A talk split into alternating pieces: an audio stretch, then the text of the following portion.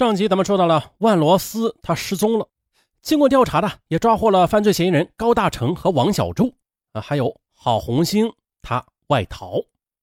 根据交代啊，警方去找尸体，可是这意外发生了，万罗斯的尸体他没了啊，找不到了，这就给警方带来难题了，找不到尸体，这案件就无法认定。可是呢，万罗斯的尸体他会被藏到哪儿去了？因为当时只有三个人在场，并且当下郝红星在逃，那么很可能尸体的失踪就与郝红星有很大的关系。而说到郝红星这个人，不管民警还是犯罪嫌疑人吧，对他都是印象颇深。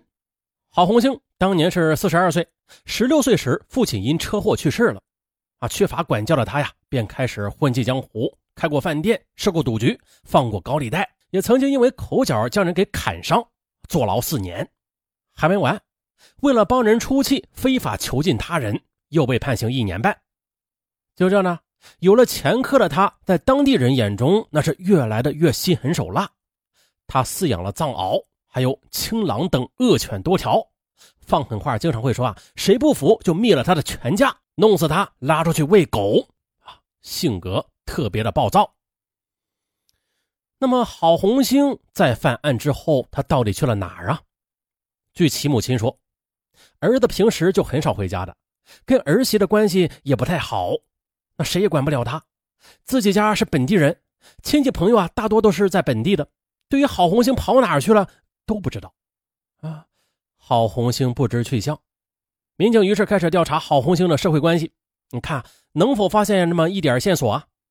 哎，很快的，民警就注意到一个情况，说啊是在二零一一年十二月初的。和郝红星同村的一个好朋友突然离家出走了，那个人叫杨延龙，是郝红星的发小。就在郝红星出逃不久的，杨延龙也失踪了。哎呀，这事情为什么会这么凑巧啊？警方怀疑杨延龙也有着重大的作案嫌疑。好，办案民警随即啊又围绕着杨延龙展开了工作。经过努力的深州警方终于在两个月之后发现了杨延龙藏匿的地点。就是江苏无锡，民警迅速赶了过去。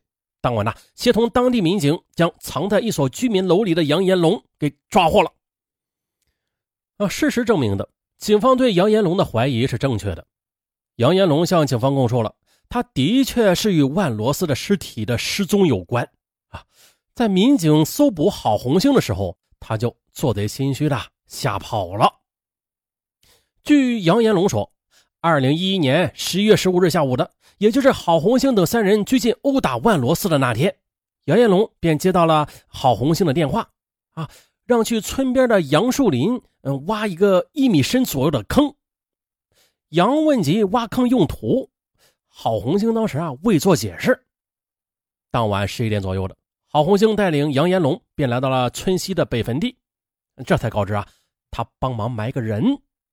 二人将尸体挖出来，然后又拖拽至杨树林的坑中，随后的又在尸体上覆盖着玉米杆和树叶，又泼上了提前准备好的燃油，纵火焚烧。杨延龙说：“当天晚上呢，地里就他们两个人，郝红星就这样指使着他干这干那的，还什么都不让他问，真是把他吓得够呛。可是这还没完呢。”就在他们在坑里点起火之后的郝红星的一个更加意外的举动，更是吓得杨延龙魂飞天外呀！只见呢，郝红星不知道从哪里又拿出一支半自动步枪，冲着尸体啪啪的就开了两枪。哎呀，杨延龙顿时就吓得瘫软在地。那听了杨延龙的讲述，那么这万罗斯的尸体的失踪之谜似乎啊就可以解开了。于是民警便带着杨延龙对现场又进行了指认。第二次埋尸的地点是距离第一次埋尸的坟地约一公里之遥。本以为这次能够挖出尸体了，啊，可是啊，这挖掘结果却又出乎了警方的预料。坑里依然是空无一人，只有一些被焚烧完留下的被单、鞋子碎片之类的东西。而在进一步搜查中呢，警方还提取到了两枚弹壳、一枚弹头，这些物证说明了杨延龙他应该没有撒谎。但是最关键的证据，这尸体他又哪儿去了？警方认为了，郝红星本人生性多疑、狡猾，并且十分危险，因为他不单多次转移尸体，手上还持有枪支，啊，这是一个更加重要的安全隐患。如果引发不测，那后果将难以想象。自从郝红星出逃之后呢，警方对他的追捕一刻也没有放松过。可谁曾想，找了两个月，硬是没有找到郝红星的下落。而在此期间呢，对于万罗斯遗体的去向，民警一直也在积极的寻找着。警方判断呢，如果郝红星他又转移了尸体，这位置应该不会太远。由于时值冬季，民警对附近的村庄进行了仔细的检查，看看是否有土层被翻动过的情况啊。可遗憾的是啊，警方的努力并没有得到收获。啊，重要的嫌疑人没有被抓住，而被害人的尸体也没有下落。深州警方承受了前所未有的压力，而更让民警感到焦虑的是，根据疑案从无的原则，没有关键证据，案件将无法进入起诉和审判阶段的。如果真的是这样，那么呢，先前的被陆续的抓捕的三人也只能改变对其的强制措施，改为取保候审。这几年来的深州警方先后二十多次组织民警远赴外地展开摸排布控，同时又千方百计的寻找被害人的下落。尽管付出了很多心血吧，但是啊，这两方面的工作都没有得到实质性的进展。但是警方依然坚信，只要是狐狸。他总会露出尾巴的。哎，果然的，就在二零一六年的四月，案件终于是迎来了转机。二零一六年四月二十四日，河北省石家庄市民警根据举报，在市内的某加油站查获了一辆衡水牌照的汽车，抓获了两名吸毒人员，其中一人叫杨刚，是河北衡水市下辖的深州市的村民。与杨刚同行的还有另外一名男子。那个人向民警出示了一张河南籍的身份证，但是呢，经过民警查验之后发现，哎，是假的啊！此地无银三百两了，是吧？于是呢，这名男子便引起了民警的注意。最终呢，那名男子隐瞒不下去了，他向民警交代了，他呀也是河北省衡水市深州市的村民，名字叫郝红星。石家庄警方对这个名字一查询，就发现了，哇！他是一个五年前就被网上通缉的犯罪嫌疑人，于是呢，立即的与衡水深州市的警方取得了联系。听到郝红星落网的消息之后，衡水深州警方大为振奋啊！因为为了这个人呢，他们已经苦苦追寻了五年。他们以为，只要抓住了郝红星，就能够顺利的找到万罗斯的尸体啊，就能将此案给定审，将犯罪嫌疑人绳之以法。这话咱们再说回来，那这次的郝红星与杨刚在一起，在车上被抓获了，他们是要去做什么呀？杨刚说了，他也是郝红星的发小，最近郝红星与他取得了联系，说是想悄悄的回家看看。那结果杨刚要去石家庄办点事儿之后他们准备一起返回深州家里，还不料的在石家庄被警方给抓获了。随后呢，民警将郝红星押解带回。因为郝红星已经出逃五年了，加上他心计颇深，民警没有直接的将他带回深州，而是啊放在了衡水暂时的关押。当时民警以为抓获了郝红星，这案件就能够真相大白了，但是事情还是没有这么简单。通过首次审讯交锋的郝红星，对于杀害万罗斯的犯罪事实供认不讳。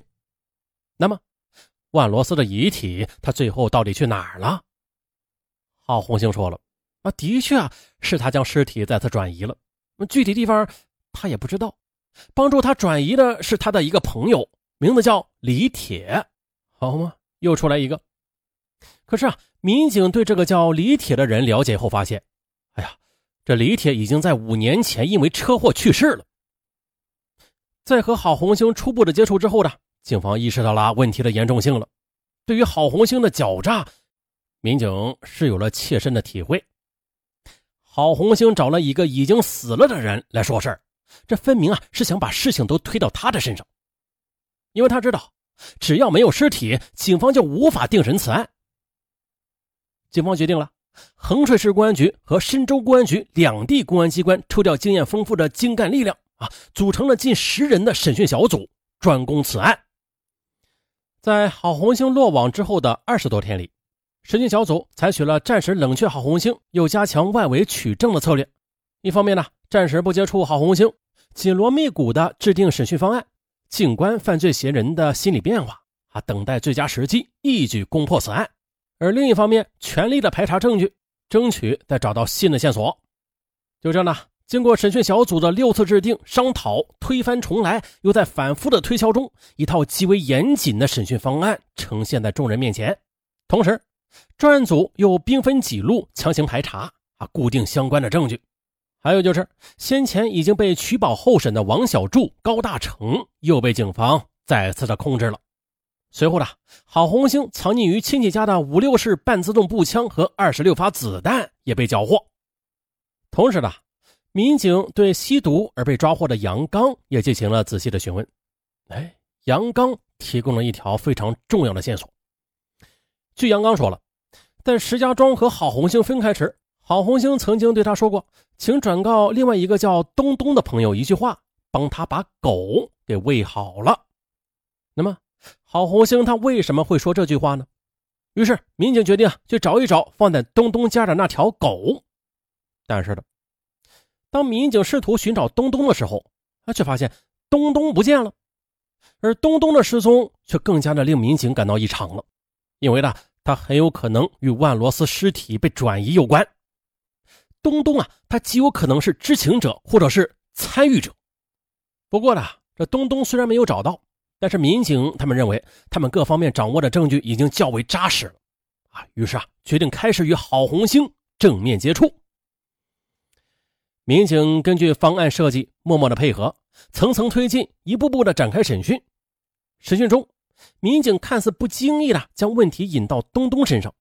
当听到东东这个名字时，郝红星神情突然的就变得有些不自然呢，哎，有戏！啊，最终呢，在民警大量的证据面前呢，郝红星的心理防线终于的被击破。那下面啊，咱们就把这个事情的来龙去脉从头的再捋一捋。郝红星他是这样交代的：在将万罗斯致死并且掩埋之后的当天晚上，他就找到了同村的朋友杨延龙。在村子里的另外一处地方挖了一个坑，并把万罗斯的尸体又转移到这儿。当时呢，为了震慑杨延龙，他还向坑里开了两枪，啊，这就是他开枪的目的。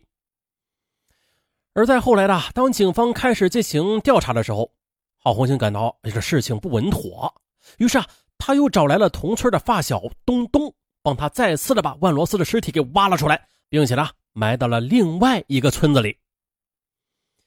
郝红星他说的是不是真的？那去找尸体就知道了。于是民警便押着郝红星来到另外一个村子的一片果园里。啊，这里就是郝红星所交代的第二次转移万罗斯尸体的掩埋地点。不过这几年过去了，郝红星记忆中的地形特点已经有所变化了。民警一方面对郝红星进行仔细的询问，同时啊，又找来了村干部以及承包地的村民，详细的了解地块的变动情况。大家反复的查看土地，又不断的分析变动的情况，同时啊，也让郝红星仔细的辨认。